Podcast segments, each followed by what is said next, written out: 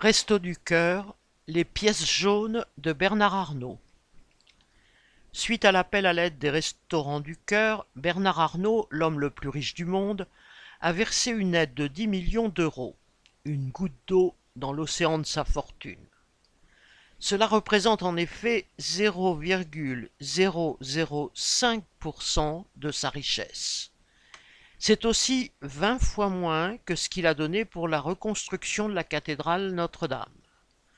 Cela ne l'a pas empêché de faire étalage de ce don dans les médias, car leur charité n'a de sens que si elle est connue de tous. Une partie des journalistes a tenu à signaler que ce don n'allait pas être défiscalisé. Pour une fois, en effet, la Cour des comptes a épinglé Arnaud pour les réductions d'impôts obtenues grâce au don de sa fondation Louis Vuitton, représentant plus de 518 millions d'euros sur onze années.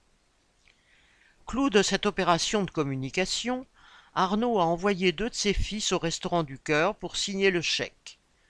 Il faut croire que le stylo était très lourd. La cérémonie s'est tenue en grande pompe, devant 40 caméras de télévision, en compagnie de la ministre des Solidarités et des Familles, Aurore Berger. Cette dernière a remercié le généreux donateur et sa famille pour le soutien exceptionnel, entre guillemets, et a fustigé ceux qui osent penser que 10 millions, c'est peu pour un coup de pub de cette ampleur. Arnaud Louvet